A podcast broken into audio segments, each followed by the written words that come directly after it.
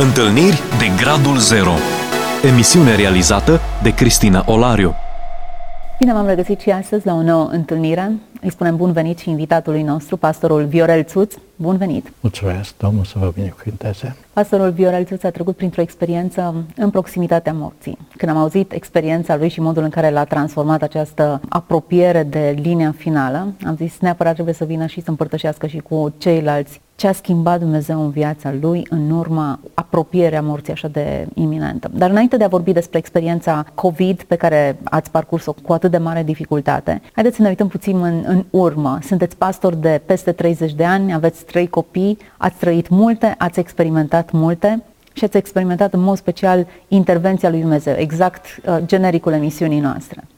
Mulțumesc pentru invitație și, într-adevăr, privind în urmă și făcând o sinteză a vieții și a trăirilor și a experiențelor cu Dumnezeu, pot să mărturisesc că văd așa mâna și călăuzirea lui Dumnezeu în viața mea și intervenția lui Dumnezeu în momente uh, critice uh, ale vieții pentru mine. O să încep cu o prezentare. M-am născut în județul Bihor. Ardelean. Ardelean, da, în comuna Vrameancu, într-o familie de credincioși baptiști am avut uh, favoarea să am un bunic foarte credincios și el s-a convertit la 14 ani împreună cu fratele lui după ce au primit un Nou Testament de la frații maghiari. Au citit amândoi Noul Testament și după ce au citit Noul Testament s-au botezat amândoi. Știu toată istoria asta de la bunicul meu la vârsta de 15-16 ani, lua Noul Testament și se ducea în satele din prejur. Ei se trag din depresiunea Vadul Crișului și le citea oamenilor din Noul Testament și predica Evanghelia. Bunicul a fost în primul război mondial, au participat în primul război mondial, au ajuns să fie prizonier șase ani în Rusia, dintre care o parte din anii ăștia a fost în Siberia în condiții extreme de conviețuire. Și Dumnezeu ne-a avut în vedere pe noi și l-a adus acasă. Când zic pe noi, mă refer în special la nepoți. Mm-hmm. Și bunicul avea așa o pedagogie plină de înțelepciune, în sensul în care mă lua lângă el, niciodată nu făcea presiune asupra mea, doar îmi spunea principii de viață, mărturisea cum o trăit el, cum o trecut el prin viață, experiențele lui cu Dumnezeu, trăirile lui cu Dumnezeu. Așa am înțeles lucrarea. Înainte de a fi slujitor, am slujit în biserică, am fost uh, diacon ordinat și apoi am intrat ca și păstor. Deci asta am vrut să spun că Ați avut o moștenire în spate. Am avut o moștenire dovnicească pe care, așa, într-un mod uh, afectiv, pe baza relației între nepot și bunic, o știu să mi-o transmită și să-mi influențeze foarte mult gândirea și uh-huh. cursul vieții și slujirea ulterioară. A venit vremea pregătirii mele pentru viață și a trebuit să plec de acasă. Vreau să spun că am crescut într-o biserică mică în care am simțit foarte multă căldură. Spun lucrurile astea în sensul în care e așa de important climatul bisericii. O să fac o paranteză să spun legat de biserică. Aveam un frate care își pierduse o mână în război. Damșa Vasile, noi ziceam Lica Damși. Omul ăsta cu o singură mână, când venea la biserică, emana atâta bunătate, ne strângea pe, ne, toți copiii trăgeau lângă el, hmm. cu mâna cealaltă ne strângea așa lângă el și simțeam tot timpul căldura asta și uh, modul lui cuceritor de a fi cu noi. Și sunt așa de importante abordările astea în biserică și uh, sugerez asta pentru frați, să își arate afecțiunea așa uh-huh. pentru tineri, pentru adolescenți. Uh, ai sentimentul că uh, nu sunt atenți la lucrurile astea, dar se imprimă și se așează în mintea lor toate imaginile astea. Și plecând de la biserica asta, trebuie să plec la studii, după ce am terminat o școală profesională, a venit vremea să dau la liceu. Și uh, eram hotărât, frecventam pe vremea respectivă, era, uh, suntem în perioada anilor uh, 69-70, 1969-70, frecventam Biserica Speranța din Arad. Erați credincios deja sau în parcurs? Uh, nu, frecventam doar biserica Și am fost foarte marcat de uh, atmosfera bisericilor, venind de la o biserică mică, când am văzut bisericile mari, când am văzut atmosfera din biserici, vreau să spun că toate astea așa uh, au făcut să vibreze uh, tot interiorul meu și am rămas impresionat de predicatul Truța, predicat 15 minute, 20 de minute, dacă predica jumătate de oră era ceva uh, foarte mult, dar uh, mărturisesc că era tot timpul profund și uh, cu predici foarte aranjate și avea la timpul respectiv o pregătire academică foarte bună și foarte înaltă. Și uh, în sinea mea eram decis să mă botez. Dar am făcut o convenție în interiorul meu cu Domnul și am zis, Doamne, dacă eu intru la liceu, eu mă botez. Dacă iau examenul ăsta de intrare. Dar în sine mi-am ziceam, Doamne, eu știu dacă nu intru la liceu, eu tot mă botez.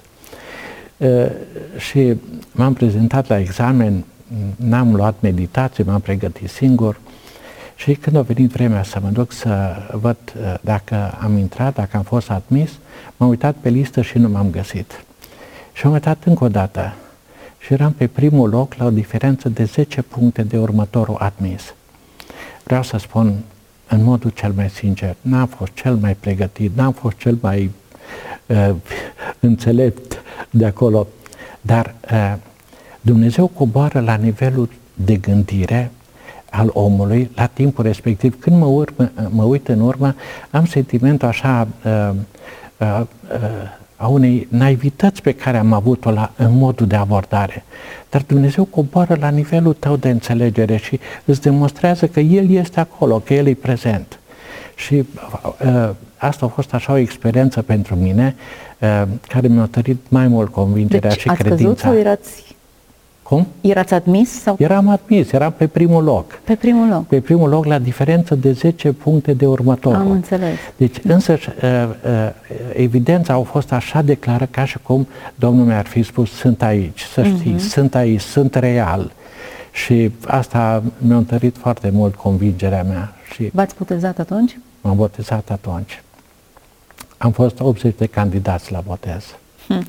Ce vremuri! Și după ce am terminat uh, liceu, am ajuns să uh, intru la facultate, eram deja căsătorit, aveam doi copii și Dumnezeu mi-a vorbit uh, în, în mod special în probleme uh, personale prin vise. Când am dat la facultate, am visat că lângă verigheta pe care o aveam pe deget, mi-am mai pus încă o verighetă cu însemnele mecanice. Și mă, mă uitam așa la verighete și am zis, nu, nu stă bine, însemnul ăsta mecanice aici deasupra și l-am învârtit în palma. Cristina, știu unde m-a dus gândul. Privind acum viața în urmă, o vreme am lucrat pe domeniul tehnic, am lucrat în proiectare. Și uh, a venit vremea că am întors verigheta aia cu un semnul mecanic în palmă să nu se vadă și am intrat în slujire.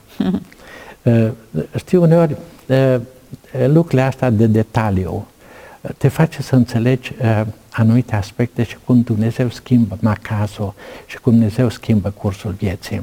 Cum ați devenit pastor? Anii 90 s-au creat așa, după Revoluție, un vid de Uh, uh, în bisericile noastre nevoia aceasta de slujitori. Uh, erau multe biserici fără păstori, erau mulți păstori cu multe biserici și la insistențele pastorului meu de atunci, Daniel Cocar, au insistat să intru.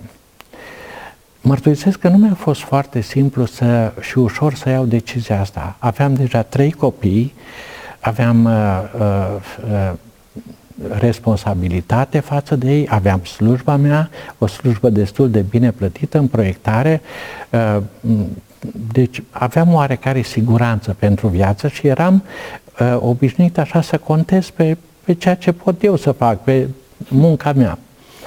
Uh, Daniel avea abordarea lui în sensul că Dumnezeu va purta de grijă și eu știam că Domnul va purta de grijă. Și Uh, până la urmă, un an de zile m-am frământat să intru în lucrare, să nu intru în lucrare. Și într-o dimineață, mergând spre institut, în fața spitalului județean îl întâlnesc pe fratele Nicoară, uh, care a fost diacon la Biserica Betel. Și împărtășesc experiența asta și frământarea asta a mea de a intra în slujire. Uh, la un moment dat zice așa, am să spun ce mi-a spus, ce am ascultat de la un pastor uh, uh, american. Dacă poți, nu te fă. În momentul în care eu am auzit expresia asta, așa parcă un văl mi s-a ridicat de pe minte uh, și mi-a dat o înțelegere și spun cum am luat eu expresia asta pentru mine.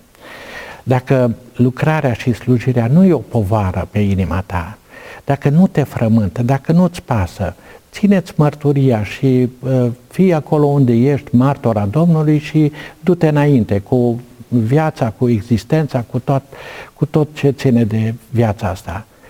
Dar dacă te frământă, dacă îți pasă, atunci du-te în, direc- în direcția respectivă. Și vreau să spun, ăsta a fost pentru mine momentul mm, deciziei și a hotărârii când am luat decizia asta să intru în slujire. Mai degrabă afirmația fratelui Nicoare era descurajantă. Dacă poți, da, nu te fă. Da. Și e ați foarte... luat o decizie exact contrară exact. afirmației. Adică uh, uh, problema este cum, cum uh, uh, însușești, cum înțelegi, cum uh-huh. aplici pentru tine. Uh-huh. Ori la timpul respectiv eu cred că exact de, de asta aveam nevoie. Și acum vorbim de slujire. Uh, mărturisesc că uh, și o să uh, uh, relatez o experiență pe care am avut-o după ce am intrat în lucrare la o perioadă scurtă de timp. Am ajuns să slujesc una din bisericile, biserica din Izvin. Și acolo o femeie rămăsese cu trei copii, îi murise soțul, stătea într-un apartament, într-o locuință a primăriei și Uh, s-a evit posibilitatea asta să-și cumpere locuința. Eu știind de situația ei, am uh, uh, dat vestea asta la cei pe care am cunoscut, uh, așa au ajuns în Germania la cineva și o familie din Germania au dat 300 de mărci, că uh, atât era atunci apartamentul ei, 300 de mărci. Incredibil. Incredibil. Și uh, ne-au trimis banii să-i cumpăr locuința. Și uh, i-am spus femeii că am bani, au venit la Timișoara cu hârtii, cu dovezi, cu actele ei personale, ale copiilor și uh, uh, uh, trebuia să schimb banii ăștia în lei românești ca să-i plătesc uh, locuința. M-am dus la, în centru, uh, unde se schimba pe vremea aia, nu erau multe case de schimb și cele care erau, erau cu comision și cunoșteam pe un băiat care frecventa Biserica Pentecostală. Eh, ne-am dus în centru, ne plimbam pe trotuar și uh, poliția din când în când uh, era acolo prezentă uh, și uh, din hotel de, din centru uh, ne-au văzut că noi suntem, uh, discutăm unul cu celălalt și ne-au urmărit până când au văzut că am schimbat banii. Uh, ne-au dus în uh, holul hotelului și ne-a făcut proces verbal. Și lui și mie și la femeia asta pentru că am schimbat uh, banii și nu era o, uh, un schimb legal, adică nu era într-o casă de schimb. Am încercat să le spun celor doi situația acestei femei cu trei copii, ce probleme are și că banii ăștia i-am primit și mă duc să-i cumpăr, să-i plătesc locuința. La care unul dintre ei foarte vehement a zis, eu nu am mamă, nu am tată, am crescut la casa de copii, nu mă interesează absolut nimic. Și a început să scrie procesul verbal. Și în timp ce stăteam acolo, în holul hotelului, am început să mă rog. Și am zis, Doamne, Tu știi, știi de ce au venit banii ăștia, ce destinație au, cunoști femeia asta, sunt banii văduvei, a orfanelor, Ehm, te rog, fă ceva, lucrează ehm, și te rog, intervină tu. Am rămas șocat când la un moment dat ehm, băiatul ăsta, polițistul care scria procesul verbal, cel care a zis că e crescut la casa de copii, s-a oprit, a pus pixul jos, jos și a spus la celălalt colegului, eu nu mai pot să scriu procesul verbal. Hm. Și în minutele următoare, a rupt procesul verbal, noi am scăpat și ne-a dat toți banii și cu banii aia am plătit acestei femei locuința, iar băiatul ăla care a făcut schimbul pe lui i-a dat o amendă, dar minimă. Și sunt situații așa când uh, nu poți face nimic decât să te rogi. Și vezi cum Dumnezeu schimbă, intervine și schimbă starea lucrurilor. Au fost multe situații de genul ăsta când uh, am văzut această intervenție a lui Dumnezeu în urma unor rugăciuni. Uh, uneori suntem tentați să luăm noi problemele în mâini și să luptăm cu ele. Dar, uh, dincolo de toate, cel care orchestrează toate lucrurile și le pune în ordine Dumnezeu și uh, cel mai bine e să mergi pe mâna Lui. Haideți să ne oprim asupra experienței cu boala prin care ați trecut. Ați fost diagnosticat cu COVID, primul val, unul dintre cele mai agresive. Anul 2020 a fost pentru mine un an a încercărilor. Întâi uh, am debutat în luna ianuarie a acestui an cu o intervenție la inimă și mi-au pus două stenduri. Uh, au trecut uh, câteva luni de zile, m-am refăcut, n-am simțit nicio problemă și mi-am continuat activitatea. Chiar eram prins în niște proiecte la biserică uh, și prin luna noiembrie, uh, după ce termina, am terminat acolo o lucrare la biserică, uh, am debutat, sau boala asta au debutat cu febră. Am stat șapte zile acasă, o săptămână, cu febră, cu uh, tratament sub antibiotic, uh, în relație cu medicul de familie. În final m-am dus la evaluare la spital la uh, Victor Babeș și deja nu aveam oxigenarea cu oxigenul lor care era acolo, aveam numai 91 și m-au internat imediat la, în spital. A fost prima uh, internare în spital în luna noiembrie. După două sau trei zile au ajuns și soția mea în spital. Așa că eram amândoi în spital la contagioase, unul într-un salon, celălalt în alt salon. Vă puteați întâlni unul cu celălalt? Nu, nu, dar puteam comunica prin asistente și mm-hmm. uh, știam, unul de știam unul de celălalt. Asta a fost o încurajare și însă medicul care, uh, la care eram uh, tot timpul uh, îi spunea soției să mă încurajeze și uh, că voi fi bine și perioada când am fost acolo uh, în momentul în care eu, eu m-am bolnăvit, uh, așa parcă m-am rupt de, de realitate, de frământările vieții, eram centrat mai mult pe relația mea cu Domnul. Și acolo, uh, în spital, am mai întâlnit uh, lângă bolnavii care au fost un domn uh, care a avut atâta grijă în relația mea cu el, tot timpul mă ajuta, tot timpul mă întreba dacă mă poate servi cu ceva. Omul ăsta citea psaltirea și aveam multe discuții cu el legate de uh, credință. La un moment dat uh, știu că i-am spus uh, în, înainte de a pleca de acolo și cu el și cu altcineva, niciodată nu am avut o abordare confesională, ci efectiv am avut o abordare strict pe relația individului cu omul. Și am spus singurul lucru care în final contează în viața asta este relația mea personală cu Dumnezeu. Și am zis, tot ceea ce ești ca om, se definește în această relație a ta cu Dumnezeu. Și uh, bărbatul ăsta era un tip foarte inteligent. Vreau să spun uh, că păstrez legătura cu uh-huh. el și comunicăm și acum și uh, uh, îl văd cu aplicarea asta și deschiderea spre divinitate.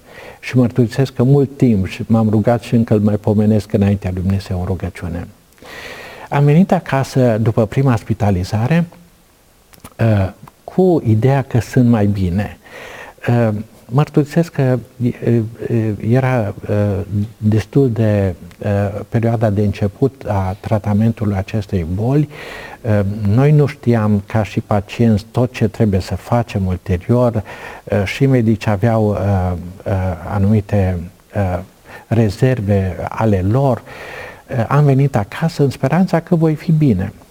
Însă după câteva zile am început să mă decompensez. Tot mai mult și am ajuns până la punctul în care cu oxigen nu mai, nu, cu oxigenul pe care îl aveam acasă, ajungeam la 88, 89, nici 90 nu aveam oxigenarea. Fără oxigen aveam undeva în jur de 80, 82. Și văzând lucrurile că merg tot în defavoarea sănătății mele, la un moment dat am chemat pe doctorița Emma Tudorache.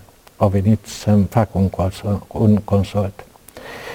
Și vreau să spun că Emma Tudorache a venit foarte hotărâtă, după ce m-a consultat, a zis, ai de ales. Ori în acest moment te duci la spital, ori mori. Și i-au dat telefon după salvare, în câteva minute copiii mei au fost toți la mine, cu nepoții. Uh, vreau să spun, Cristina, a fost așa un moment dramatic în sensul în care n-am putut să zic nimic. Uh, a fost ca și uh, a ne lua un rămas bun, unul de la celălalt, eu de la ei și ei de la mine. Am plecat la spital și am ajuns la doctorul Franz. Am fost internat a doua oară. Perioada asta a fost uh, perioada cea mai, uh, uh, cu trăirile mele cele mai intense cu Dumnezeu. Uh, în perioada în care am fost la spital, citeam Scriptura și mă rugam în continuu. Nu trăiam cu teama că voi muri. Uh, doream doar să mă asigur că uh, sunt într-o relație bună cu Domnul. Vreau să mă asigur că am conștiința liberă, că uh, sunt împăcat cu mine în, în toate aspectele. Am început să mă rog pentru toate detaliile care le-am știut și care nu erau sincronizate cu voia lui Dumnezeu din viața mea. I-am cerut iertare Domnului pentru toate lucrurile. M-am rugat să-mi dea Domnul putere să iert. Vreau să spun că problema asta a iertării nu, nu, nu e o chestiune foarte ușoară, în sensul în care, da, iertăm, dar problema e de interior, uh-huh. că încă în interior ești marcat, ești uh, încărcat în interiorul tău, n-ai confortul uh, care îl aveai înainte de a se produce o ruptură în relația cu cineva. Și uh, chiar îmi doream să, să am pacea asta în inimă și uh, mă rugam și ziceam, Doamne, dăm pacea Ta, te rog, dăm pacea Ta, dăm pacea care întrece orice pricepere. Și, uh, Doamne, dăm putere să iert. Te rog, Doamne, dăm putere să iert. Și uh, uh, mă rugam așa, Doamne, toate lucrurile astea le aduc la crucea Ta. Doamne, nu mă interesează ce, ce au zis alții, nu mă interesează modul în care alții m-au abordat, m-au jignit sau m-au rănit. Doamne, nu, vreau doar să-mi eliberez conștiința. Vreau, Doamne, numai să-mi dai pacea Ta. Uh, sunt niște trăiri care, oricât încerci să le exprimi în cuvinte, nu poți traduce și nu poți uh, reda uh, toată frământarea asta interioară. Ce vi se pare cel mai important în momentul acela, în proximitatea morții? Știi ce, uh, ce am considerat eu atunci? Uh, conștiința în fața uh, eternității nu are nevoie de justificări. Toată viața asta ne justificăm acțiunile, ne justificăm în foarte multe lucruri. Conștiința are nevoie numai de eliberare și eliberarea ți-o dă numai Domnul. Și pentru mine cel mai mult o contat atunci să plec fără nicio frustrare, fără nicio, fără nimic asupra conștiinței mele. Și de asta am avut spovedania asta așa profundă înaintea lui Dumnezeu și sinceră și uh, mărturisesc că am fost și ajutat, uh, trebuie să spun aici uh, numele lui Ana Ciucure. Oana Ciucure m-a ajutat, doctorița Oana Ciucure, foarte mult uh, și cu tratament, dar și așa pe planul, pe planul ăsta. O să fii surprinsă, Cristina, când îți spun că uh, și păstorii au nevoie de ajutor. Mm. Și păstorii au nevoie de cineva care să, în momentele astea, să vină și să încurajeze și să îmbărbăteze, știi? Și uh, ea mi-a trimis atunci așa o rugăciune pe telefon și uh, m-a încurajat și uh, uh, foarte mult o contat lucrurile astea pentru mine. Și mai mult, o contat faptul că, știi, știam că se roagă mulți frați pentru mine. Familia mea întâi a fost foarte unită aici și pot să spun aici despre Dani Scornea, care s-a zbătut enorm pentru mine. Și eu au făcut așa o echipă și tot timpul m-au asigurat de rugăciunile lor, de rugăciunile fraților. Și în timp ce eram în spital și nu mă puteam ridica de pe pat, efectiv n-am mai putut să mă ridic de pe pat, slăbisem 22 de kilograme, eram așa uh, de, epuizat de boală în sensul că aveam și un diabet care îl țineam sub control cu o singură pastilă pe zi. Atunci a ajuns aproape la 500, mm. uh, m-a trecut pe, uh, pe uh, insulină,